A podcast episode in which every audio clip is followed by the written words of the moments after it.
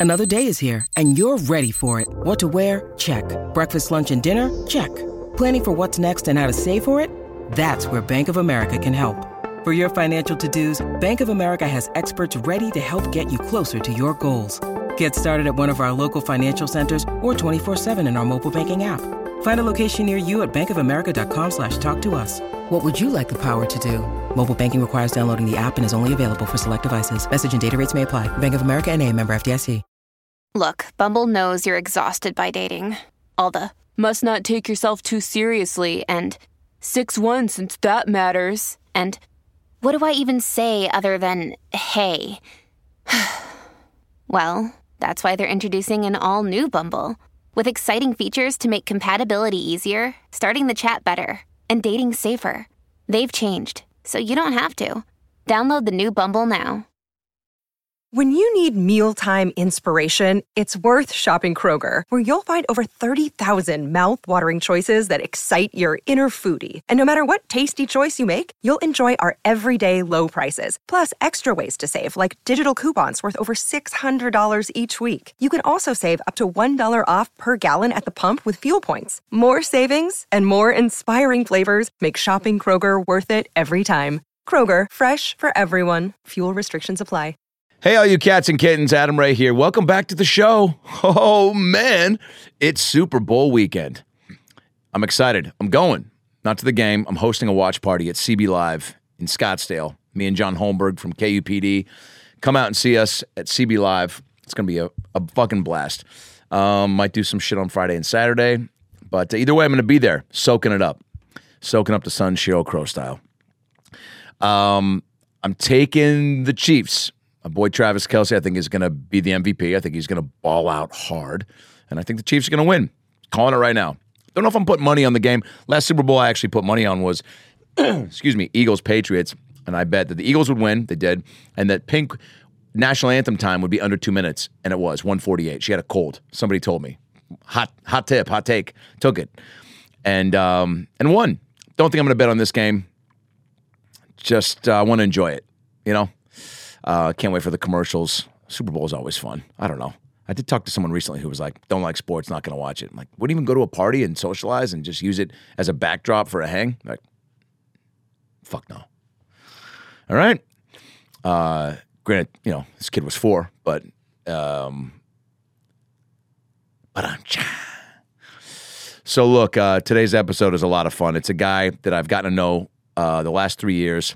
He's a rising superstar. He's going to have his own daytime talk show at some point or late night talk show. Great comic, great dude, crazy story. We get into all of it. Nikki Paris making his ALN debut, coming to us from Staten Island, New York, all the way to Los Angeles, California.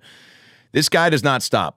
He's got a Robin Williams type brain, self deprecating. It's Don Rickles meets fucking, I don't know, meets Nicki Minaj. I don't know. Nicki, it's, he's a fucking locomotive, uh, just bursting through the seams and uh, he's very funny, very quick, and uh, and we get real though in some moments too. It's a great episode. Follow Nikki on Instagram and Twitter. Um, we'll put that up right here because I can't remember it offhand. And subscribe to the podcast, ALN Podcast on Instagram, Twitter, and TikTok. Subscribe right here. Come out and see me in Arizona, CB Live Sunday, and then Batavia, Illinois, February 16th through the 18th. The Comedy Vault. I'm coming back. Love this club. Come out and see me. Some special surprises are locked and loaded. February 16th through the 18th, 45 minutes north of Chicago. The Comedy Vault. March 1st through the 4th, Punchline, San Francisco. Cannot wait. March 9th through the 11th, Oxnard, Levity Live. March 9th through the 11th. All these tickets at adamraycomedy.com. I'm doing Portland and Seattle with the Impractical Jokers on April 7th and 8th, and a shit ton more shows all the way through September. adamraycomedy.com for all that information. Get your Adam Ray merch at adamraycomedy.com. Young Rock Fridays on NBC. We got a handful of episodes left. Please watch we get a season four. Welcome to Chippendales on Hulu. And I think that's it. Enjoy the episode. Nikki Paris, let's do it.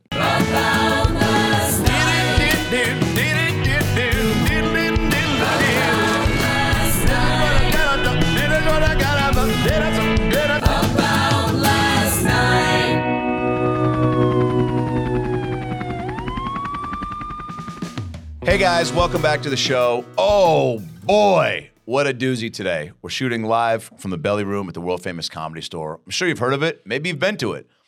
Uh, I get a lot of people hitting me up that I've never met that go, "Hey man, I'm going to be in LA. I'd love to go to the comedy store." I go, "Cool. I think uh, you know they got shows almost every night." dude, I would I would love to I would love to see Marc Maron. I go, well, dude, I guarantee he'll be here three out of those uh, five nights that you're here. Dude, you think uh, I'm an aspiring comic too? Do you think you get me stage time? I do not. But I love that you ask. You don't ask, you you don't get, like my mom says, and you don't get unless you ask, like my guest says, Nikki Paris. What a beautiful intro. That that was poetic. Do you have a catchphrase or words that you live by? You're very you're a hard worker. You're a you're a hustler. Do you wake up saying like a mantra to yourself? You strike me as a as a mantra guy. Yeah, I'll be like, you have under nipple fat. Maybe do maybe do Adam. This is a big. I love you so much, Adam. Adam is uh, what a day. Adam, this is a new year. You know, we rang in we're- New Year's together at the Laugh Factory. We did. This we were in a Vegas body- together for 2023. I'm getting a new body this year. That's my big. It is. I used to have nipples that look like Lunchable pepperonis, and this is the year that I'm. In some countries, that is considered you're you know you're like at the top of the uh, the feeding chain. Yeah, I know. It's it's a lot of pressure. Now, in the gay man world, where Yeah. do nipples fall as far as like you know like what's is that a big is can that be a deal breaker? Better not nips? be. No. I, I, you know, I'll breastfeed anybody at this point. I don't care. No, I don't have. Uh, my body's getting there, but You've never look. I think we all our best days, unless you're maybe Tom Brady, are behind us, right? Unless you have, and I don't want to hear that whole excuse of like I don't have the money to go to the the uh, wellness spas out here, and obviously, like I see girls posting videos of them getting like vibrating things on their butts to make their butts better, and then people are taking fat from their butts and putting it in their lips, and then taking fat from their clits and putting it in their butts. They're going from butt to lip and clit to butt, and it's like I can't keep track. Yeah. you know, I'm just trying to you know do the elliptical, lift some weights. the normal shit. My nipples were injected with clit fat, and I was gonna keep it a secret. But So now, funny. now I'm coming out, and I don't care. if you've I'm got doing a, it, if you've got a fat clit, Yeah. I think whether uh, you're into uh, the clitoris or not, I think that's a turnoff. But also an icebreaker. right. Yeah, and I think it's a, it's a, it could be a party starter if you're into that. Maybe you're in Arizona or you're in Wyoming and you have a fat clit. There's got to be a city if you like w- per capita the Yeah. most fat clits. Now, just going off of Midwest cities that where people are a little uh, heavier, I'd say KC. Yeah, There might be some FCs out there. absolutely. Um, now you're uh, you're doing stand up now full time. Yeah, I Which is just great. quit my job. Nikki has been doing stand up for how long? Uh, 12 years. 12 I started when. I was 17. I barely had an Adam's apple. That's what's crazy to me. The people that have started that young, because I thought about it, but just didn't have the wherewithal and then the chutzpah to, to go to the open mic and figure it out. Where did you uh, get the, um, I guess, the tools to, to start at 17? This is in New York. This was in New York City. Uh, luckily, I was gay, so I was already in Guys and Dolls and The Sound of Music and in So you a had stage uh, experience. Yeah, I was in a lederhosen and I was taking shots. I actually was in the clo- Sound of Music and I was drinking with my friends in high school and I fell up the mountain in front of the entire school because I missed the step. You So- were you were the uh, original Joe Biden. Yeah, the Nazis didn't even have to get us at the end of the play. That's I so got funny. myself. So I, I was on a cruise ship and I was 17 and I was with a couple friends from high school. There was just an open mic because cruise ships are cheap now. Yeah. They crowdsource the entertainment. Yeah. Gone are the days where they have an orchestra. They're Yeah. Like, no, you bring the entertainment. They used to have full bands and just what? The, Yeah. So Like, it was- cruise entertainment used to be more prestigious. More prestigious. And now, Now it's Jack Jr.. We love you, Jack. Who we love. Who we love. And- and- but, but- you know, it used to be Dean Martin, and now it's Jack Jr. So uh, But it's a big theater, and Jack's hair is so big like a chia pet. So yeah, so the they can only sell half the tickets because Jack's fucking giant Don King, the Mexican Don King, Armenian Don King. I always think Jack's well, Jack. No, isn't Jack part Mexican? He's part Mexican, part Armenian. Armenian, Yeah. yeah. And I would love to go to the Glendale Galleria with him because you know that's where I love to shop. But what's great about Jack's hair is he could be performing in the theater and you could see it from the Lido deck. Hell So yeah, something he's leaning into it too. I will say this: he said he's booking more commercials because of it. People love that charactery looking. Do have you ever thought about just like I don't know dreads or shaving your head? Or, No, there was a rumor I had a toupee. Um, people used to call me. Oh no! Who started it? My mom. My mom used to tell me my hair looked like she used to call me Velvet Head as, as a boy because my hair was like, yeah, I've been through it. I don't want to cry this early into the to the podcast, Adam. I'm first of all, I'm so excited to be here. You have so many big guests, and I'm, I'm You're jumping right I'm, in. I'm jumping right in. So Um, I did stand up on the cruise ship, and everybody was really horrible. And my friends were like, "You have to go up there," and I was like, "I didn't have anything prepared," and I just went up and you know did my crowd work and worked the room, and I murdered. But I was so embarrassed. I was like, I can't go up there. I'm so shy. But I had no problem singing every time by Britney Spears at karaoke date, and I wasn't very good. I took me. a I thought I wanted to be a singer, and I was one of those people that were like, "Let me sing for you." La, la, la, la. And I oh, thought so I was you really offered it up. Yeah, But were you backing it up? barely. Yeah. So I thought I was better than I was. We- it was hurtful. that's also you. You shouldn't be good at karaoke. No. You know, you want to be a, you want to carry a tune and be fun and smile. It's almost like you know every time I was a backup uh, or ensemble in a musical, smile and look like you're having a good time.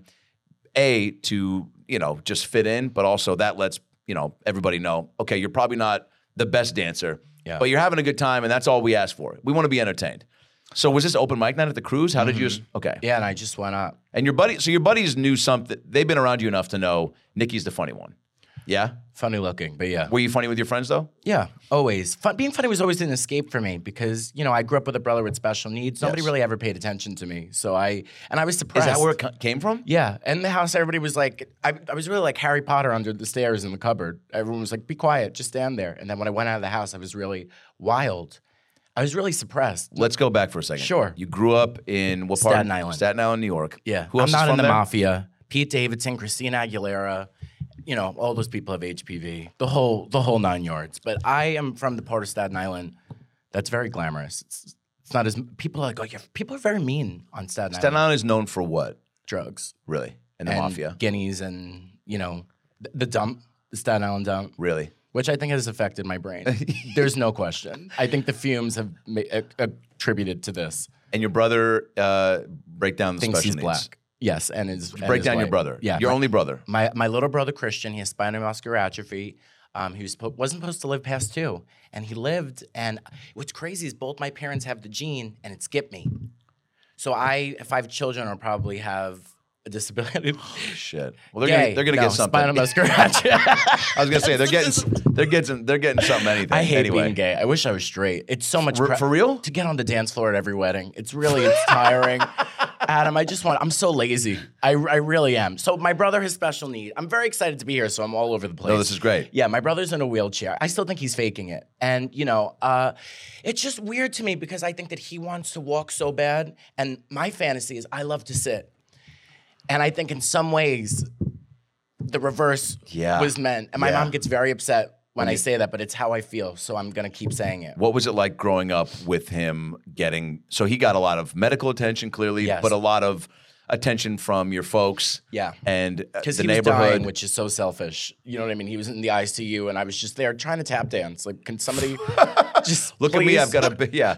I have dreams of Oh, going I to Radio I'm- City Music Hall. No one guess Cared. I guess I'm not in ragtime no, next weekend. Yeah. No, nobody. Nobody came. But yeah, Uh, my parents really want. I wasn't the child my parents wanted, and that's okay. But he was going to die at two, and He then he. So to. every year, are you just waiting for him to die, or was there was there at some point did a corner turn and it was like, okay, I think he's going to ride this out. He's getting better. you know, I was hoping for more closet space um, at my early teens. No, my mom kept him alive. She put him in pool therapy. Like she really, it was all my mom that he came to life. Well, stood alive, not really. Well, it came to life and stood alive. Yeah. Right there. But yeah, he's very mean, very angry. Now he goes through di- different phases. Like he used to hang out like the rapper Big Sean, and he got like a Make a Wish. Make a Wish gave him a wish. Wow. And he got a cruise when we were a little kid. And then he got sick again, so he got another Make a Wish. And then they found out that they gave him a wish, so they took it back. The sec he retracted it. So he called Big Sean and told Big Sean what happened. And it somehow happened that they started hanging out and they came to my house and to shoot for an MTV special, and he wouldn't let me stand in the shot. They made me stand in the kitchen. And this was all happening in the next room. And you could see like a little bit of my ear. And like in the special, like he's telling like Big Sean, like, you're my big bro. You're my you're my bro. Like people are embarrassed And by you're me, just Adam. in the kitchen. I was in the kitchen eating rice balls. He's like, whose gay ear is that sticking out? You're like, oh God, is that what's is that going to make it in the, the It looks special? freshly shaved. Whose gay ear is in that shot? So that's the truth. And I sat in the kitchen and I listened. And I, I can't believe Make a Wish took their wish back. Yeah, here's this. Is that wish. legal? Sit on this. Wait, so um, we'll keep that in. That so I think that is crazy. First of all, that his wish was Big Sean. They were like, for sure, we can make this happen, right? Yeah. My wish was to be on MTV. So when am I going to get a wish? It'll never happen. Do you think Make a Wish ever gets wishes that that they are like, we can't do that, or they're just like so confident in their rep that they're like, yeah, like there's got to be a kid that's like, I would love to fuck a Sports Illustrated swimsuit model, right? And they're like, "You're six. Yeah. and he's like, "I'm dying," and they're like, "Touche." um, there's got to be some, or you know, they're like, maybe you, sh- you know, start with like school teacher. They're a little bit more uh, up for grabs. a preschool A teacher. pre- but you know, somebody that's a more more, more uh, promiscuous and closer to your age. But I Yeah. think that there's there's probably there's probably something about you're broke, like having. I mean, I don't know, like to know to to be told you're gonna die and then not. There's got to be. I would think you would get this sense of like, all right, every day treat it as your last. The gratitude, the try to develop stronger relationships with your family but also I get like you saying that he's just angry because why is this happening to me, right? Right. And I, everybody could drive, and you know, I'm not even sure if he could touch his dick. You know, he can't really use his ha- arms, so that has to be frustrating. You told me he had a girlfriend for a while, right? so he was, um, you know, We don't have to talk about it. No, about we yeah. will. No. No. Whatever you want. I think my brother was banging his home health aide, and she was in a porn, and I don't know if I get in trouble, but you know what? Let it fucking roll. This is a new year for me, and you know what? Get ready for this barn burner. Yeah, my brother's home health aide who made me a quesadilla one night. She was in a porn, and was known as Staten Island slut Christine, and so I watched the porn. And? I, and I was horrified. It was like a, a- clearly at like a, a Motel Six, and they had like some job interview on. You know, like some hotel rooms have the little desk. I was like, "Where's the?" As a gay man, I was like, "Where's the production value in here?" Nobody thought to make a fucking Bad storyboard. storyline, yeah. I don't, I don't know if I could keep cursing. Yeah. So anyway, Staten Island slut Christine, and something was going on between them, but nobody knew. And he would, of course, never tell me. I only knew because my little cousins told me. But something weird was going on because she was married, and the the husband was texting him, and then something happened that he called his mom. My, called my mom. I'm sorry, his mom, my mom. Yeah. So I don't know, but I guess uh, you know my brother's disabled, and he's probably getting more ass than me. So that's. And he sits. I could stand. Is there- So what? What does that say about me? Are you guys though, as much as you Josh, I feel like you guys love are him. Yeah, you're Yeah. close. You'll do anything could- for him. I would do anything for him. I think he's take it or leave it on me, and I don't care. You know what I mean? But But you give him like, uh, you know, uh, leeway and benefit of the doubt to what? To be a little if you're coming in glass half full and he's maybe a little snarky and whatever, you're like, I get it. Like horrible. He he's like will tell everybody like he'll be like, oh, that's my brother. I know you thought that was my older sister. Like little shit like that. You know, he's at least he's, that's funny, right? It's, I mean, it is funny. yeah. It, it was, and you know, it's when I was heavier, so I probably had, I probably had tater tot titties out that day. I am Denise. uh, Want a scissor? Sorry. I, sometimes I just have a lot of. sorry, I said you want a sizzler coupon. My when I say scissor and sizzler, they blend together. Probably because of my back fat. I've never been to a sizzler, but I love. You've never been- do No. you? Yeah, yeah. When yeah, if That done like your make a wish as you were crying. is. I've never been to a sizzler, but I love buffets and I want to meet Jim Carrey. Please, this is my wish. Make a wish if you're listening. I know a lot of handicapped people. I could call. I'm sure somebody will die soon. I could call them and be like, when things are, when things. To be I'm plus honest. one for the make a wish. Yeah. Oh, wait, so you're saying you want to suggest a buffet for their make a wish and then you get to go along? that, or we could do your idea and just have a crazy manifestation of time. Like I want to sit on Lance Armstrong's lap on the way to Jupiter. I don't even know if he's still Is that your alive. guy? No, but I'm just I'm assuming Who's your gu- Who's your guy if you a a a man gay or straight that you're like, yo, Okay. this is my not even hall pass. You're just you're like, man, if I had they could see me on stage and then we'd hop into a car and go have the night of our lives like Robert Redford did with Demi Moore in a decent proposal. Yeah. Well, I will say I don't tell guys that I'm a comedian. Right? I come out of the closet as a comedian, which Right. I think is more horrifying than being gay. no, really. I, every guy I date, uh, some guy told me they thought I worked for the FBI. Because I, I, I don't want people, you know, I, I like an even playing field. And you know, when you work at fucking accounting at, you know, at H and R Block, you know, there's a whatever. Anyway, I, I don't know if you're listening. I love Justin Bieber because, and here's the thing, he's really starting to lose his hair. And when somebody really hot starts to lose their looks, that's when I could swoop in. that's my, and I have the memories. You know what I mean? Because there's that The adjust- memories? The memories Oh, of what they the look like. memories. I was like, uh, we get it. You've got food titties. That too. No, not anymore. They're great. They're No, back to good. normal. You're looking good. I You're looking am. svelte. No, I'm getting no more cheesy gordita crunches at 3 a.m. So Justin Everything in moderation, though. uh, right? So I love Justin Bieber because I, I believe he's a tattooed angel. And, uh, you know, he's religious now. I heard he prays at parties. Okay. I'll bring my rosary beads. I don't give a shit. I um, But so, but you're, but his attractive qualities are Yes. what? The talent, the Yeah. just you like guy wise. This is your type. And usually I don't go for I like bigger guys, and I think if guys maybe he's a diabetic or 400 pounds, it's harder for them to run if they need to, and they don't like to. You know, I'm not worried he's cheating on me. I'm like he can barely get out of bed in the morning, and that makes me feel secure. so Have you had long relationships in the past? I'm so picky, and Yeah. Adam, I go for looks, and I, I'm in complete fantasy about who the people are, and then when they become real to me, you know, I'm like, look at those dirty fingernails. Look at they look at look at him lick the plate at this restaurant, and I'm like, you know what? Who is that? I would rather you don't even want to. I have so.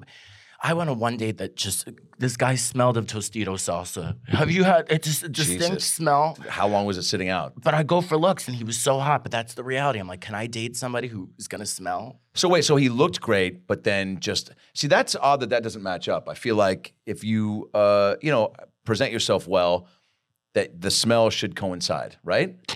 No. I don't. I don't know. And licking I the have- plate? Listen, I love people who are in love. I think it's incredible. I hope I figure it out someday. But I'm very Skeptical. You know, I like space. I'm somebody that you know. I'm somebody that I like being around people, but I'm private in a way, and I don't Yeah. like. And you know, It's a lot to let somebody in If you're gonna snore in my ear, I'll I'll ja- I will drop kick you. I just I have enough problems. I need eight hours, and I'm moody as it is. Yes. So if you think that you're gonna fuck up my sleep, trust me, yeah. so, you know, and it's one of those things that when I moved out here, I really thought I was gorgeous. Like, in a way, like George Clooney. And I used to, when I first moved out here, I said, I'm going to sit at the bar and people are going to line up to talk to me. And did I tell you You're that one person looked at me? You know who just spoke to me? The bartender. You said, Are you closing your tab? and that was my first. So I, I, Adam, myself, I wasn't really in reality about who I was. I thought I was like George Clooney. I looked, you know, kind of like Ralph Macchio. People think that No, I'm you're a good-looking kid. You're a good-looking kid. but I'm not as good looking as I thought I was, and that was painful. And people who are really good looking, looks fade, and you have this attachment to who, to people are attached to how you look, but those looks go away. Yeah. and then a lot of people look at these people in their 40s or 50s. They're starting to get ugly. Yeah. and they're not as hot as they were. Yeah. people treat them different. So really beautiful people suffer, and they usually die young. Are you? we'll be right back. we'll keep it right here. I think uh, there's so many uh, ways uh, I want to go with this conversation. I want to know a little bit more about though your dynamic at home and how that contributed to you being a comedian. Yeah. because I feel like you know me, single mom, fat kid, sister's crazy. There was a lot of chaos. So comedy.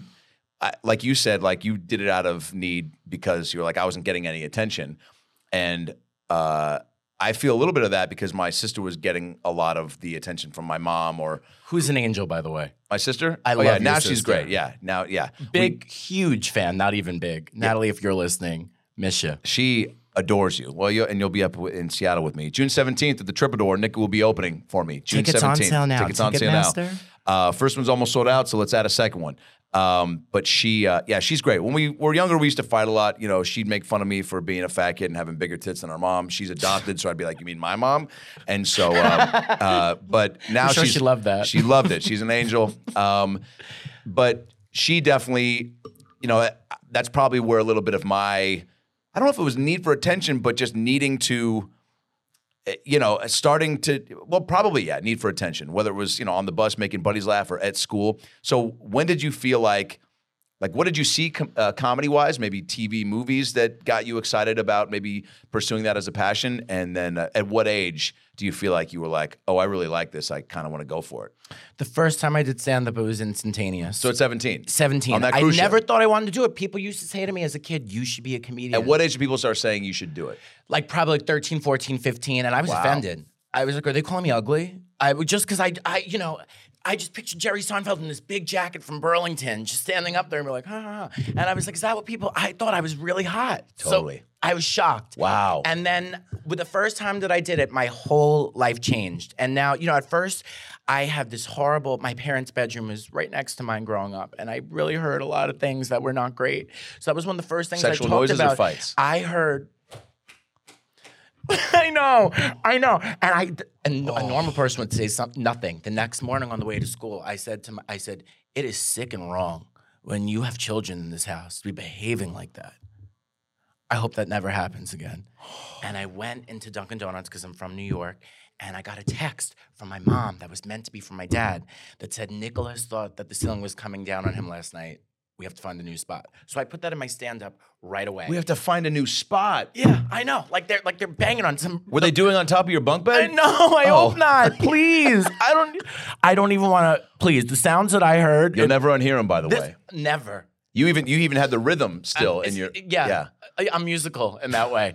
So I put that in my stand up right away, and they were nobody nobody ever really believed in me in anything. Uh, and they were like, "Don't do not put us in your act. Like we do not want to be included. Like nobody really believed in me. And now that you know I'm not where I want to be, but I'm making a little bit of money. It's funny to see how the tables turn because now everyone's like, "How much money are you getting for this? How much money are you getting for that?" So I'm gonna get Dina Lohan, no doubt. I, I'm gonna exactly what happened to Britney Spears. I'll probably die, but something like What help out the folks? You mean? I, no, I think that they're going to take all my money and, Oh my and rub God. me out. I'll, I'm going to be like Latoya Jackson performing in Schenectady for God 50 forbid bucks. you be anything like Latoya Jackson. I, I'm starting to look like her. Love you, Latoya. You're great looking. And I made we that love you. Come on the pod. Yeah, please. Wait, so uh, so I'm just here for one episode, Adam. so when there was no support from the fam, Nobody ever supported me 'Cause they didn't they think you were funny or because they were just like- I, I was, you know, no, they they knew I was funny. I, you know, I wasn't the child that they wanted. They didn't want me to be in arts. Like they want my dad's an architect. They wanted me to be an architect. But every Lego, I, I could barely get the Legos down. I was like, I don't think I should be trusted to design buildings that Yeah. people get in. But I didn't care. Like even when I came, like they were so afraid that I was going to be gay. Like, and I remember a conversation. Uh, oh my God, my poor dad. But I remember him saying, you know, I think being gay is genetic these people that are gay, it's in the blood. And I'm like, you're gonna regret saying that. So gonna, I wish I would have went record. So I came out in spite because I knew I was like in high school. Like I really came into my own. Like she wouldn't let me audition for LaGuardia art school because she didn't trust me in the city. I was fun. I'm still fun, but like in a Oh, good way. I've always been an exceptional student, but I like to party and drink. well, let me say this: you Yeah. are you're how old now right now, I just turned 30. and you're you're very. As long as I've known you, which I think is what maybe three years now, you you're very 100 percent you all the time. Like you're authentic, you're real, you're present, you're humble, you work hard, you don't want to step on toes. You you want to be, you know, you- you're you're now I think even finding uh, more of the healthier balance between like being assertive and being annoying. Do you know what I'm saying? Where you're being you know, boy, which is a tough thing out here that everybody Yeah. struggles with, where it's like when you got to be active, Yeah. but you don't want to overstep toes or boundaries, but you want to, you have to be proactive. Um, and I think you do a great job at that. So, but I feel like what I'm getting at is that you've been this Nikki Paris since you were in high school. Yeah. Oh, wait, like I've been the people same are person. drawn to you. Always. You're life of the party. You're fun. You're nice to everyone. You're not talking shit. Right. There's yeah. So, so they don't know the side of you or what? I think that they didn't really embrace it more, and I had to take it into my own. Like you know, but I really I'd love to tell you the story. It's a very quick one about how when I came out, I, I so I cut school to go to the St. Patrick's Day parade, and I was in Peter Pan, which is something every straight person says, and I had a leading role, and I was wasted. I smoked pot with a homeless person for the first time in Central Park. Like it was a great day, but I, I am you know I'm a Capricorn. Not that I believe in all that shit. So I'm a worker. I'm a very hard worker.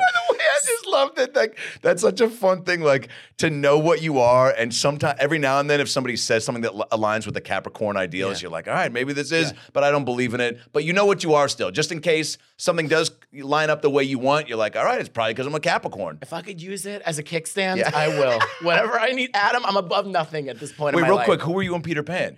I was so I want to be Peter, and I, you know, I, I had the physique You at the Wendy. time. Worse, I was the brother with the top hat. So it, yeah, so basically, I cut school. I we were really lit, but we were all fun, and I don't know why we had dress rehearsal at five o'clock, and we went back wasted. So to school, you know, and the assistant principal was there that day. She was like, "I'm not going to tell your parents how drunk you guys are, but I am going to tell them that you're cutting school." My mom is like very. My mom is like a little Amish girl growing up. She was so behaved and so perfect. So she was like, "You're out of the play the night before." And I, she was like, "You're not." In the-. She goes, "I'm not sending you to school to be in Peter Pan. I'm sending you to school to get an education. You're out of the show." So I was like, "Okay," and I was like, The night before? So the night before, which and the principal of the school was like, "Please, like, don't do this to not only him, don't do this to like To the like, school. school." She was like, "I don't care." She's like, I'm the understudy. I don't know any of the lines. Never learn. I have an No, underbite, that's yeah. Not even. So I was, I was so upset, and I was like, "How am I gonna get them back? I'm gonna come out." so she did pull you out. Yeah, I wasn't in the show. And the worst part, the girl who played the kangaroo couldn't see out of the mask, fell off the stage, broke both of her legs. They had to carry out on her stretcher. And I missed it. And that was a memory that I wanted to play at the last moments of my life when it all when I get the the highlight reel. Who played? Is it Jonathan with the top hat? Michael. Michael. Who played Yeah. Michael? Uh, but another guy in the show. Congratulations. Where's that kid? That, yeah, he's one of my best friends. He's great, actually. Really? But yeah, he stepped in and yeah, and so I came out and they were shocked, which I thought was so funny. I used to sing and dance to Britney Spears. Like I used to lay down vocals to Womanizer. My mom be like, you know, that's a song about a girl singing about a man, right? And I'm like, yeah, and someday I'm gonna fuck men. but nobody wanted to hear it. And I've been suppressed for so long. Can I tell you, this is such a crazy year in my life because, and even, you know, I love your sweet wife, our little Mandy. And I was telling her, like, you know, I'm starting to date. I've never really had a boyfriend. I've worked all these years. I really am like a middle school girl that just got her braces off. And she's out. I've never really like lived until like Wow. recently. So I, I don't have a lot of experience with This a lot of great. things. And This is gonna I'm be a big year for you. It's scary. You're taking on a this lot. Power that I've never had, and I have this freedom. You're doing stand up full time now. doing stand up full time, and I just don't want to wind up in Passages Malibu. And you know, I You don't even won't. do drugs, but maybe I'll pick it up if if it seems right. Uh, you don't strike me as the guy that's going to go to No, because you've seen me stoned, and I get very quiet in the yeah, and that's about it. You also don't strike me as someone that needs more than pot and some booze to have a good time. no, I need. And you, know don't need I- any of it to have a good time. All I need is a Twister. You know that game Twister, which Oh, I heard yeah. on the way here. Nobody's buying Twister anymore. Nobody's buying Twister. Since the pandemic, they say. Let me ask you this though: If you went to a party and everyone's like on Molly and they they pull Twister out, are you are you engaging or do you have to like audition the room and go like, all right, let me make sure like people are fun here. No one's gonna pull like you know right hand dick and like you know do a you know what I'm saying or like left foot you know Yeah. It depends on what they look like. yeah for sure yeah sexy No, Twister no, can be fun. I'm just kidding. Don't do Molly. Molly is very bad for your brain. And uh, yeah, I knew a kid. In, advice. I knew a kid in high school who told me that uh, they had a party. I was a freshman; they were um, a senior, uh, and there was the, some uh, naked twister people busted out at this high school party. Naked twister, crazy. Yeah, no people. That yeah. also just seems like you're not in some of the most, at least for a dude, attractive positions. Yeah, I don't no. know. No, right, exactly. Like the girls might be bending over and looking sexy, but like a guy doing like I, I don't know, like everything's it's just so nothing's true. falling in the right way. It looks like you're rock climbing at Dick's Sporting Goods. Like your arm is up, your elbows here, your testicles behind your foot. Yeah, it's yeah, not. yeah. No, it's not. you're like, is my foot on the green spot? You're like, I mean, I don't know, man. I can see a, yeah. naked twister. I mean, these bueno. kids today. I mean, yeah, that's wild. Yeah. So Have you ever played Twister? Oh yeah, not for not for a minute. Probably, Yeah, God, probably middle school was the last time. But I'm not. Uh, I played Monopoly recently. The board games, I think board games got replaced for me with like probably just scrolling on TikTok and YouTube videos when I'm stoned. Right. Card games. I like dice. Amanda's folks introduced me like dice games. Did you guys do any of that stuff as a family? Family dinners, family. No, we just cried. Yeah. That was really it. No, we spent a lot of time together, At, you know. But they they weren't big drinkers. I just a lot of weird quotes. My my mom's always like, "Think with your head, not your penis." Like just weird quotes like that. You make your bed and you'll never drink to get drunk. I was like, why am I drinking then? I'll, I'll drink Lipton tea Yeah. if I'm not going to drink to Yeah, get drunk. Yeah. So you came out for spite. They pulled you out of the play, and that was devastating. Yeah, I was Truly, so the first. You think that was like your first real like life disappointment? And, No. like, show- Absolutely not. I was 10 years in. I had experience. but you were furious at them for doing that. Yeah, I was like, how dare you? And uh, So I'm coming out in spite. and spite. Now, I know that it is a thing in um, uh, uh, being a gay man to uh, the timing of when to come out. right? Young man? What's that? I said young man. Uh, yeah. uh, What did I, I say? said young man. Oh, yeah, yeah. Please put the young in front. I just turned 30. Adam. Yes. Don't get me osteoporosis. no, no, no. I'm saying when you were when you realized you were uh, gay. gay. Georgia's saying- jungle. to come out. Like I have a buddy in uh, college that said I think he maybe knew around like 16, 17, didn't until almost senior year of college because of the family stuff and just his own fear. And that to me was so heartbreaking because it was like, what the fuck? You know what I'm saying? So, you know, you did it out of spite, but like there's probably a I, there, I, don't know how. What do you think was uh, changed in your life doing it then versus? Do you think you would have Rage. held out and done it uh, years later? Like, were you afraid to, or was it just so? You know what? I wanted to hurt them. and this was my chance. So it wasn't about you. No, because I was already out. I was already, you know, I, I had a Oh, boyfriend. so everybody knew. everybody knew but them, which is they were just so in denial. You know, people So you used, bring a guy in and be like, "We're gonna go." Um, people used to be like, "What's wrong with your son?" And they'd be like, "Oh, he, I think he wants to be a dancer." They'd be like, "No, the one in the wheelchair." You know what I mean? Like it was, it was.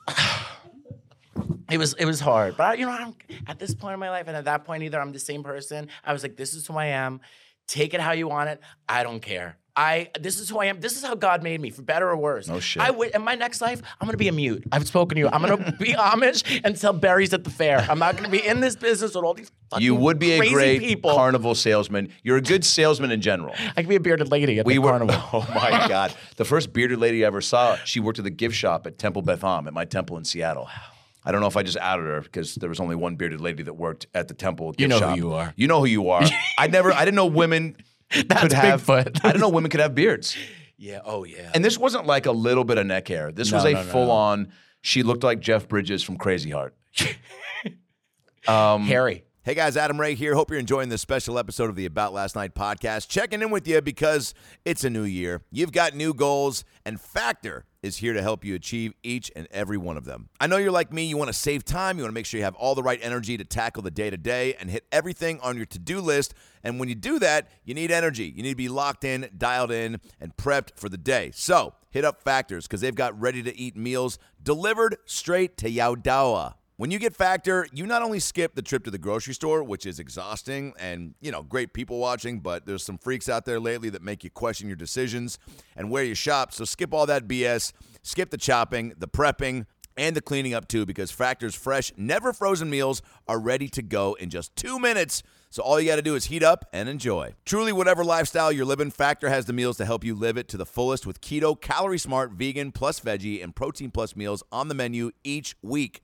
All these meals are prepared by chefs and approved by dietitians, and they all have the ingredients that you need to feel satisfied all day long. With 34 chef prepared, dietitian approved weekly options, there's always something new to try, which is awesome because you get to mix it up. Nobody likes the same old food day after day. Plus, you can round out your meal and replenish your snack supply with an assortment of 36 plus quick bites, smoothies, juices, and more satisfying add ons. Looking to cut back on takeout? Well, Factor's the move, man. We started getting down with them a few months ago, and it's been not only the uh, the cheapest, uh, most affordable route as far as trying to get food going, but um, it's better than takeout, and the meals are quicker than restaurant delivery. They're ready for you in two minutes. So get Factor right now and enjoy clean eating without the hassle. Achieve and maintain your goals this year with Factor. Get America's number one ready to eat meal kit and start saving time, eating well, and living your best in 2023. I know this sounds too good to be true, but it's not. So head over right now to factormeals.com slash about 60 and use promo code about 60 to get 60% off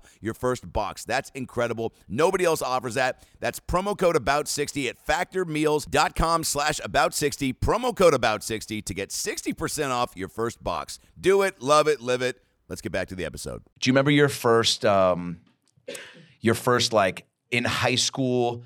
Aside from the cruise ship, your first like, oh, I am gonna try stand up when I. Um, uh, so the cruise ship was was at seventeen. 17. So then, when was the next time you did stand up after that? A month later, I I, I took a month to like write and actually write because I didn't have an act with the first time I did it. I just made fun of people. And then a month later, I did a comedy contest in New York and I won.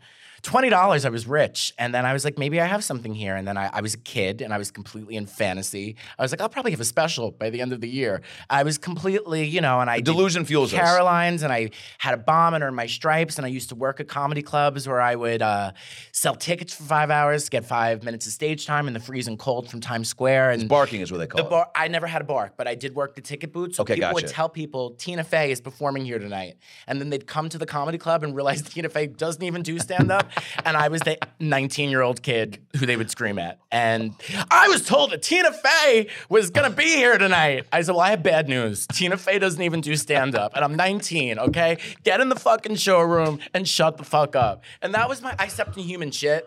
They some guy got was he had something wrong with him. But don't we all? I'm I give people so much credit for know. disabilities because Yeah. of my upbringing. I was gonna say you I seem make very. excuses for people. You're you're empathetic towards everyone's bullshit. Yeah. and I really am trying not. I'm trying not. I'm trying not to be. No, no, as you have a much. good balance of being uh, the right amount of judgmental, but it to me it feels like for comedy's sake. Does that make sense? Yeah, I Like- try, Adam. Yeah. I was a volunteer at the emergency room at Cedar Sinai for a Yeah. little bit. People would, oh, these homeless people ask because they know you get free meals. So they'd come in. I want a tuna casserole. I don't want the ham. And it was 6 a.m. I only have like four. I said, you know what? This isn't Canter's. This is the emergency room at Cedar Sinai. We have tuna salad. Take the sandwich and go outside. Jesus. Sorry, I really got. I, I'm getting so worked up that I'm. I have the underboob sweat. Anyway, Wait, so, okay, so so you win the competition. yes, I'm sorry, Adam. New York is a great place to start too, Yeah. because stage time, there's no shortage of it. Yeah. Even if you are in the open mic stages, you there's a lot of um, you know bar shows and and a lot of the clubs have open mics. So did you just kind of go what after school? I'm gonna then do this at night, or was your So I used to work full time in the music industry. So I would drive from college. Uh, I'd work in New Jersey, like by PNC Arts Center, which is like 45 minutes out of Manhattan, and I would drive every day after work and go right into the city. And I just remember I'd have to put my car in park, and I'd like sleep in traffic at the at the tunnel. Wow. Because I was like, I'm falling asleep, and I never worked a full time job before.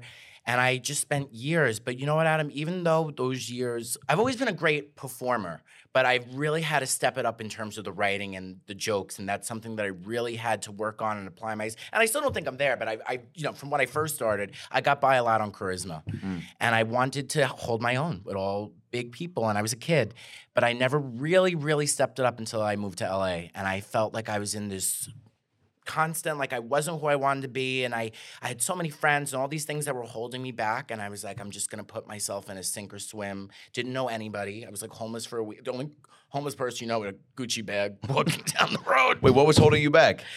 I think I think it's just a weird thing of not being embraced that there was a fear of taking the jump that I always it's I could champion other people but I never could really champion myself and I had to separate myself and talk to myself like no Nick like you know that's what it takes for me because there's a part of me that's underneath it all very lazy Sure. and loves to drool Sure. and you know eat and just sit there like a stroke victim For everybody, but that's man. not who I am in this life. I can't be that way in this life. And my next life, I'm doing nothing. I'm gonna go to medieval times. That's gonna be my big outing. I'm gonna get fat and have skin tags, and I'm gonna be maybe happy.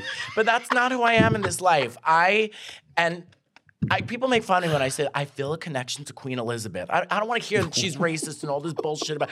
Leave her alone. She's 95. She had- Queen Elizabeth never got to go to a bar and get finger blasted or anything. She never got to live Read her book. read her book. and I feel what a sacrifice for the duty of the crown. Yeah. And my comedy is my crown. Yeah. And I have to be, you know, Was moving to LA scary? oh, 100%. So you do enough shows. You graduate high school. You got your job. Yeah. You've now you've you've got it enough in you to where you're like, stand up is going to be a career that I pursue. 100%. But I know that I very still, early on, I started getting booked. Thank Jesus Christ on His cross. Very like one or two years, I was like, people just, you know. And who in your and you're getting uh you're you're meeting other comics. People are like giving you compliments. starting to get passed in the New York rooms. Right. And, and then know, you, who tells you to move to LA, or was this your choice? I was coming out here for work, and um, God, I had this straight guy that was in love with me, and he was ruining my life, and I really had to get away from him. He was ruining my life, and I was very, I was so. You know what the sickest part is? I was so attracted to him because he looked like me, but more.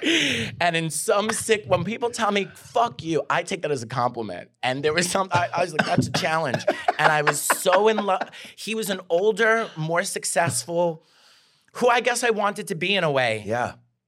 But was people always 10 thought we looked exactly. And I, I, I had this turn on. You want to see what it would be like to be with you in ten years? You're right. That's fine.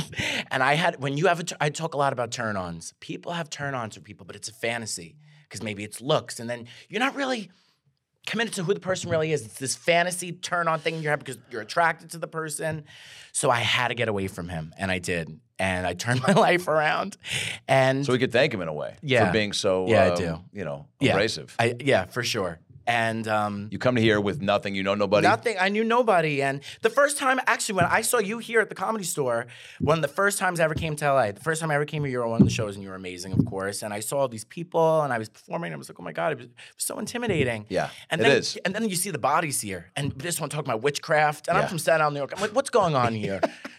Get, get away from the cauldron and open a book, all right? You delusional morons. I sorry, I know there's witches. I please don't put a spell on me. No. I've been through enough. Yeah. I can't handle it anymore. You met a, someone who was into witchcraft out here. Yeah, with the whole thing. How did that come up? And I said, "How- people just want to tell you. I didn't. Yeah. I don't ask. Listen, you could go home and fuck llamas. I don't care. I have my own problems. You, have you heard me say this before? Yeah. I, I, there's only so much one person could handle. Yeah. You do it, please. So some girl, one of the first friends I met out here, and she was just like really into all this stuff, and I, I made the mistake of telling my mom. My mom was like, "Stay away from her." The best advice you've probably ever given you. She's like, "Stay away from people like that." So you know, but it's been it's been a very interesting road. How did you, when you first get to LA, because I think people should acknowledge the moving here, I always have so much uh, respect for people that take the leap because, especially when you don't know anybody here and you're trying to really start, build something out of nothing. Even though I went to school here and then, uh, and then, you know, graduated and stayed here, I still, college was so different from LA to me. I didn't feel like I was in LA. I was in college and then I'm starting over basically. But even to come here for college, I felt like was a big deal because I had uh, easy opportunities to stay close to home or um, and just kind of go that route. But to come here and really give it a go and not have a timetable for it and know that it's probably innately right, like you don't know how long it's going to take or what it's going to take, but you know that you're staying here, right? Or did you have any thought of like, all right, I'll move back in five years? No, I knew I was staying at least out here for at least a year. And to be honest with you, Adam, it, I I was a boy and I, I moved out here a boy and it made me a man. I never lived like I lived in a bubble. And I was still in fantasy because I, although I couldn't put myself ahead, I was like, some, I'm sure somebody will discover me. I'm Sure. sure, I'll just be leaving a drive through. Yes. And somebody will be like, oh, By the way, those thoughts are not impossible. I had those thoughts only Yeah. because you hear enough about, and you need that delusional confidence to get out here and to kind of sustain yourself for a little bit. and I didn't have it, but I had that maybe. Sure. It's 1%. Oh man, Maybe. if you have a one percent maybe One, that you're yeah. like, I could go to that Starbucks. Spielberg could be there or his assistant. Like picking up the They'll birthday see the way that I punch in the code for the bathroom and be like, that guy could be a finger model. And then here we go. Thanks. My first agency I went in, the guy was called Alvarado Ray Agency, and they thought I was Cuban. I was I think I was tan at the point. And uh, and he brings me in, he introduces me to all the agents, and then he goes, You gotta meet our hand model department. I go, please no. I bite all my fingernails. I've jammed four out of my ten fingers from playing basketball. These fucking ET has better fingers than I do. and so he go, he's like, That's funny, that's funny. Hey, we gotta get you in the comedy department. And then and, so uh, uh, so I walk in, and the guy is the uh, on the phone, the hand model agent, and so he's busy, and he goes on like that, and then the agent goes, "This is Adam Ray, a new client. You got to see his hands." I go, "Please don't do this." And then he goes, he goes- so the guy goes like this, and he makes me put my. I felt like this like weird casting couch for fingers type situation where it was like I was like, "Please don't." Like I was, I'm new to Hollywood, be gentle, and I like put my hand down like this, and on the phone he just goes. Shakes his head with a disgusting face and goes, ugh. Didn't make the uh sound because he was on the phone. Right. But did that. You felt it. And I literally just like curled my hands back up like the Wicked Witch of the West's shoes from under the house. I just curled them up and then I like put them back in my pocket, being like, sorry guys. Like, you know, I'll lotion you up when we get home and fucking try to stop biting the nail. I don't know, you know, and put them in my pocket. And then I just looked at the guy. I go, I go, I wish you hadn't have done that. And he was like, ah, it's fine. And I and I was with them maybe another two months. I think I went on an audition for a Pepsi commercial and then and didn't didn't get it, but they told me I got it. And then I like went to the place to shoot it and like No, I was not they- cast. Yeah. You're like, actually, you're Coca Cola. You're across the street. Yeah, this place was all over the place. I did one Verizon uh, employee training video. That was the first thing I ever shot. And my mom was so proud of me. And I sent it to her, and it was just, was me. It was just me. I had, I think it was like a five hour shoot, and I had 19 soliloquies. I'd stay, I'd open and be like, if you're watching this, you probably just got hired at Verizon. Hey guys, my name's Drew, and I'm going to show you about everything to do and not do here at the Verizon. I wish I still had the script. And so I'd do 10 minutes to camera, and then I walk over, let's check on Jill and see how she's doing with the customers. And Jill would be like, and then, okay, have a good day. Jill, what's going on? Oh, just making some sales, Adam. Cool, Jill. Nice shirt, by the way. I wasn't looking at your tits. So here at Verizon, you know, and then it was just another long monologue. Yeah. And it was just like so much work. And they told me I was gonna have a teleprompter, so I memorized two out of like the ten. No teleprompter. so now I'm just like trying to quickly memorize all these things and keep forgetting them. And they're getting frustrated. And this guy who was like directing the fucking Verizon employee video was throwing scripts and like being like, "Do you not fucking know the lines?" Like, I- I thought it was, can you hear me I now? was like, I was supposed to be a hand model. This is not the course. Yeah, I thought I was gonna hear me now. Anyway, It's, but flashbacks. it's funny how the industry, like when I first got a commercial agent, I was like, I'm sure they're gonna want me in a bathing suit. I should probably start dieting. it's, I'm sure people are just gonna want to take a, quick Yeah. glimpse of my sweet body. you just and when you don't Dad. know anything, you create all these opportunities that Yeah. are probably never gonna. And guess what came in? Dad. I get so many auditions for People's Father. I just turned 30. And at first, like, I was a newborn dad, and I was like, okay, like, fine, put your ego aside. Recently, I got an audition. Me and my daughter have a podcast. I was like, this bitch. I was like, this bitch. I was like, this bitch can talk. This bitch has. This bitch has developed enough of a personality that now she's a co-host on podcast. She has opinions about the world. That's how old you think I And which am. one, and is it what's sadder that it's your podcast that you started as a random dad, or that your kid asked you to do, but it Yeah. might be just making fun of the dad? Like, what was the They were foreshadowing how bad my career could get. That I'm like, oh, how about my daughter who could barely color in the lines? I think she'd make a great co-host. so I was so offended, but you know what? You are good on the mic though, and that's now you need to talk about your talk show love and Yes. your your dream to because that ultimately I think is where right when people talk about Yeah. what's the be all end all. You know, everybody always wants to know. It's like, you know, you win the Super Bowl. What are you doing next? Like, you get out here. Cool. Now you're here. What do you want to do? Stand up is now a full time commitment. You're great with uh, red carpet interviews, man on the street interviews. You're, You're great with people. You're a great conversationalist.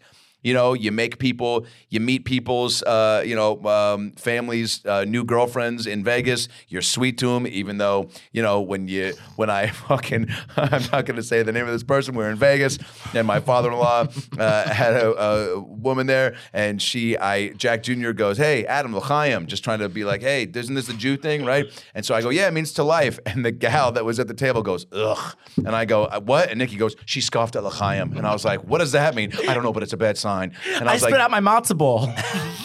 bad news Yeah. bears. But so you made shit. you've made you make people comfortable. You make people feel. I think that's a great talk show quality, right? To be able to listen, but also be funny, but but keep it on the other person. When did you want to be a talk show host, and who were your first ones that you saw that you were like, that looks like a blast? you know, stand up, I will say, is my number one. I love going to attics and basements and screaming at people. There's nothing that brings me more joy. And but I.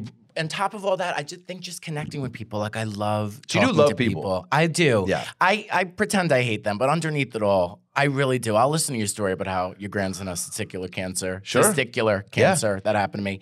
And I was like, any pics? And um, basically, no, but you know, I love talking to people, and that's what I want the talk show to be about. And uh, my friend Tommy, who used to work for Ellen, is producing the talk show. It's going to be at Soho House in March, and now it's like a real legit operation. Like this week, they were like, we're going to come to your house and we're going to go through all your wardrobe and pick out the clothes. Whoa, I was great. like, I'm hoping to have a, a different body in six weeks, so let's. It So sounds to like shoot a, a, like a what a little pilot. we're going to shoot it. It's going to be a whole thing, and I really want to get the audience involved because that's what I really do. Be- not best, but I, it's something that I enjoy. So I think the way I'm going to do it, and I would, we'll talk, but it would be honored to have you involved in any way possible. We're going to have a celebrity guest on the show. Uh, it'll be maybe two comedians, like a round table. Maybe I'll start the conversation, and we're gonna give uh, underneath each. Sorry, underneath each seat. I'm kicking back like I'm at Bob's Furniture. I'm like, we're gonna give. Do you try out the furniture when you go to these? Uh, I won't get up. Yeah. They'll, they'll be like, it's closing. We just pull down the gate, get the fuck out. And I'm like, I just want someone to hold me. Anyway, so uh, so the talk show in March, we're, we're going to get the audience involved. So, like, I think this is a great idea. And uh, basically, uh, let's say we're interviewing Adam, and it's another comedian, we're interviewing Adam. We're going to give one person in the audience that comes to the show, they're going to have a golden ticket underneath the chair.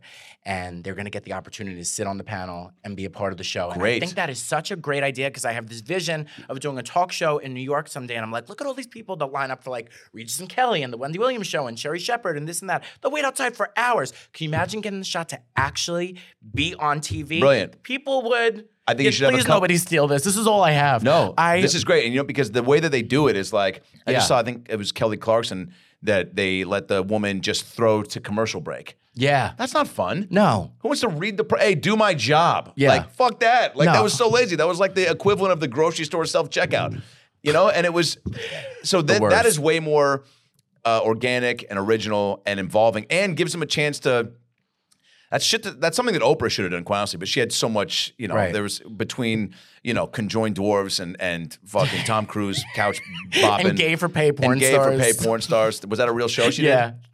I'm speaking from memory. Yeah. that one So- really stood out to me. But there was a there's a true way to connect with the crowd that like even when uh, you know Nikki uh, was with me on um, uh, Watch What Happens Live, Andy Cohen show, and you see this small audience, they're all fired up to be there. It's like, man, any of those girls would have squirted all over themselves to get the opportunity to to be a, a guest bartender or to sit in the I don't know to like You're take a like have one thing and it's so easy. I bought ShamWows just in case one of them got the chance So and they funny. needed a mop. the uh, the uh, amount of people I think that would also um, it's also a you have to though be genuinely interested in people like you are. Yeah. I don't know if Ellen is or was. Um, you know, I mean, she she did it enough to where you know bringing on human interest stories. So I guess I'll I'll meet myself halfway on that. That she did it okay, but but every episode of the show, that's a great way to um, let them know they're going to be a part of it. Yeah, and you know, the first talk show I ever did, I, I was uh, Wendy Williams used to use different comedians for Man on the Street, and it was my first TV job ever. I was like 17, 18, around there. It was right when I finished college, and I got to write all my own jokes, and it was so exciting. And to you know, I was on. You could have sneezed and missed me on the TV, but I still did it twenty times. And I remember my final in college, the teacher was like, "You can't miss this final." I was like, "I'm gonna be on the Wendy Williams show. Like, let's have some priorities. I will not oh be there. if you want to see me turn on Fox Five, and you know, but I I love."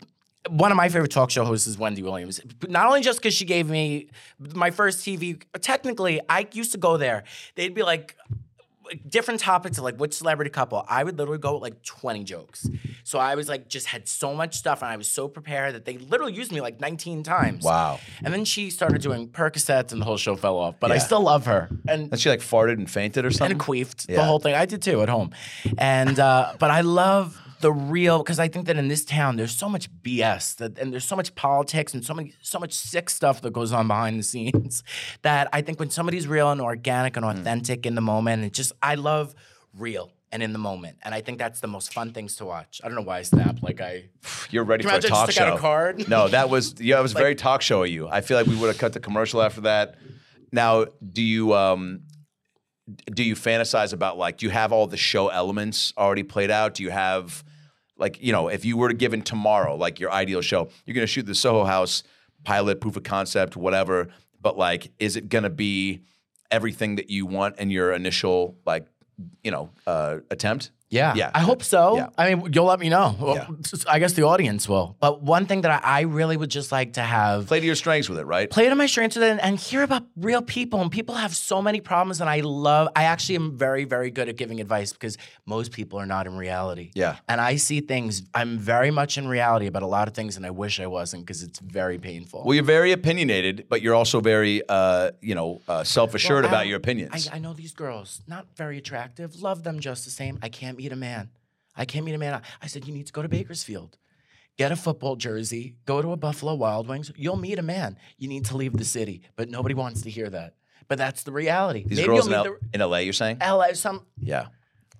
The guys out here in LA are what? Like, obviously, I met my wife in AZ, and then she came here. I can't. I don't know if I would. Yeah, out here, it's just tough. It's just a different. There's a different energy going on out here. A lot Of I mean, you got. You also got to be putting yourself in positions. I feel like in comedy, Mo, you and Ali met how? Through com- Tinder. Yeah. I mean, you're also- anybody, but a lot of people when they date, I didn't mean to cut you off, I'm sorry. But just a lot of people in terms of dating, they're not in reality about, you know, who they are. You know, maybe if you're on a first date, don't do three shots of tequila. You know, maybe your Right. tongue gets a little lazy and hangs out of your mouth a little bit. No one's gonna want to bang you like Right. that. And, you know, but people don't see that because Yeah. in their head, they think they're perfect. Yeah. Uh, yeah, and the Tinder, and it's like there are. I- don't know what the. It's got to be that that I think the people that say like to you like I, how I.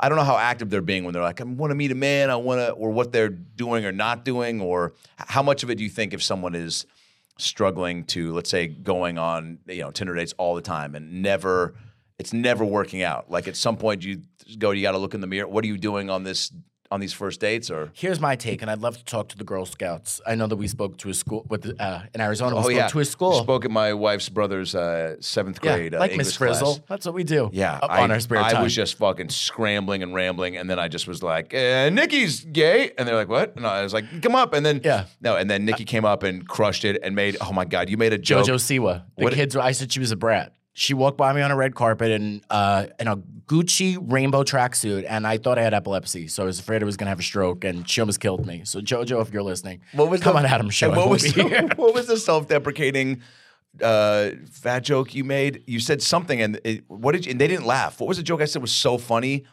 You go, oh, you said that the people. Somebody said, what are the people in LA like? And you go, oh, they're all.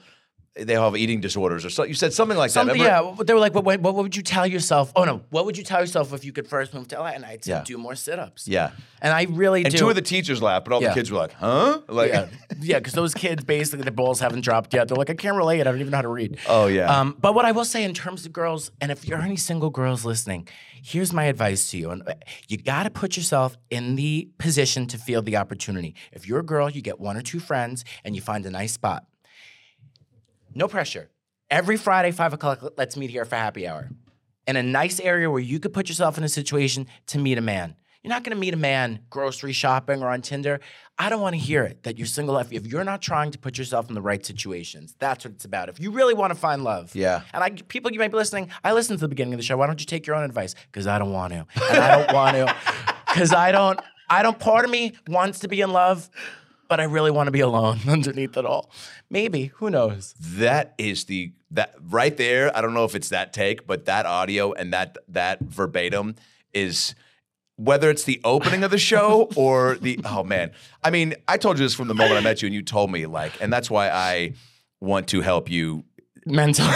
No, for whatever with this talk show, I want because it's a no brainer, um, right? I mean, like to ho- like you're just Thank- well, thank yeah. you. So now I'm just trying to think of people really on the star-studded side to to put you in front of, so that you can be you with them, and then see them fall in love with you, and then there we go.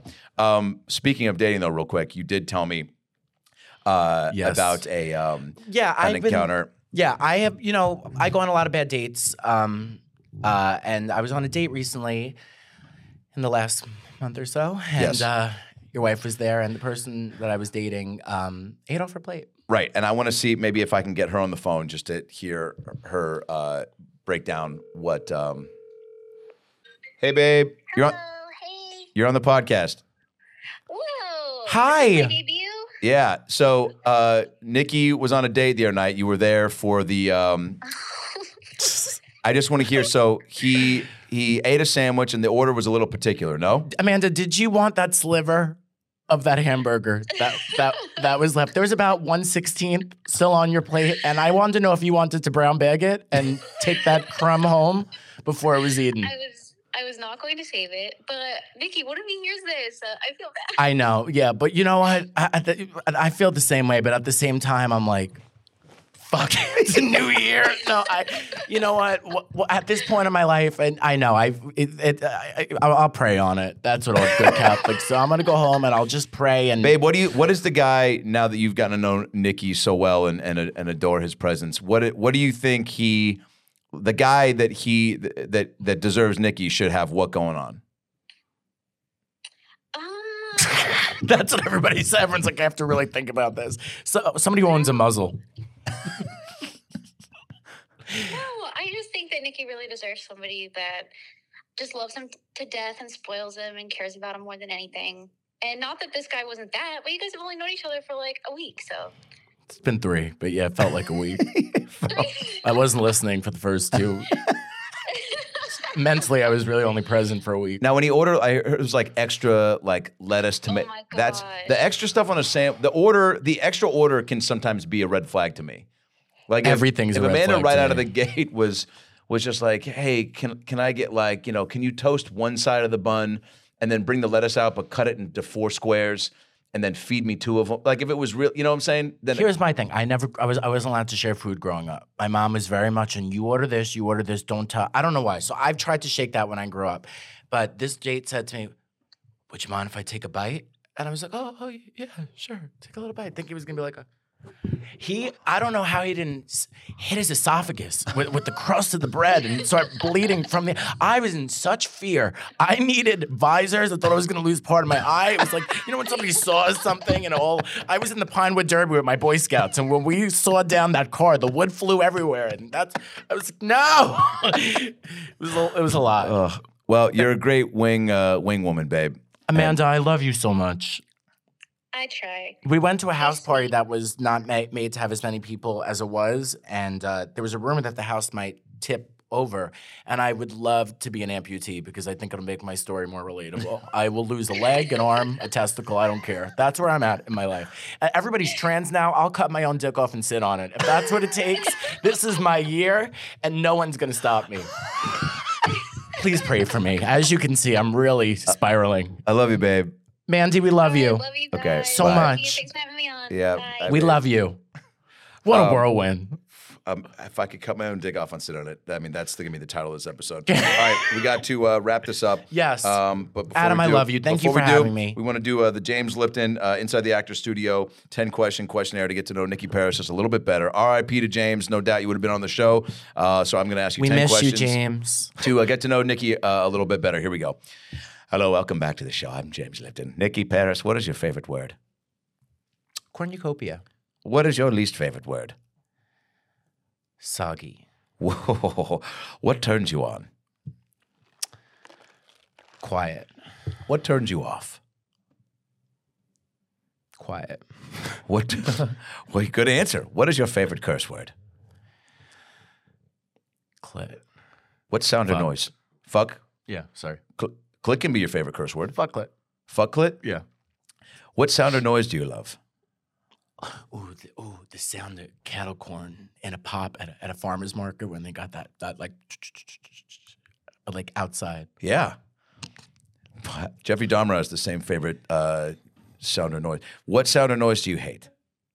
I was just thinking of Jeffrey Dahmer. I, I would. I wish he would forget eating me. Eat my ass, Jeff. I um. What did you say, Adam? I'm so What sound sorry. or noise do you hate? Oh my god, when somebody is eating and they scrape the fork and they like, Oh God. I'm like, oh "Whoa, bro, you, Yeah. you got dental insurance chewing like that? Oh. When you know what I'm talking about? When somebody you hear the scrape on the teeth, I, I envy the deaf in situations like that. I'm like, I would, I wish I was deaf for so many moments in my life. Yeah. And whenever that happens, it's one of them. What What profession other than your own would you like to attempt? I would love to be a judge in another life. Oh, that's right. You love Judge be- Judy. I love Judge Judy, but before that, I wanted to be a discrimination lawyer because my brother's in a wheelchair. Wow. So I thought it'd be an easy killing. I'd be Wow. like, wow, my brother gets a wheelchair, can't get into your bodega. Give me 200 grand. you probably still could pull that off. Yeah, he'll still be disabled. So I.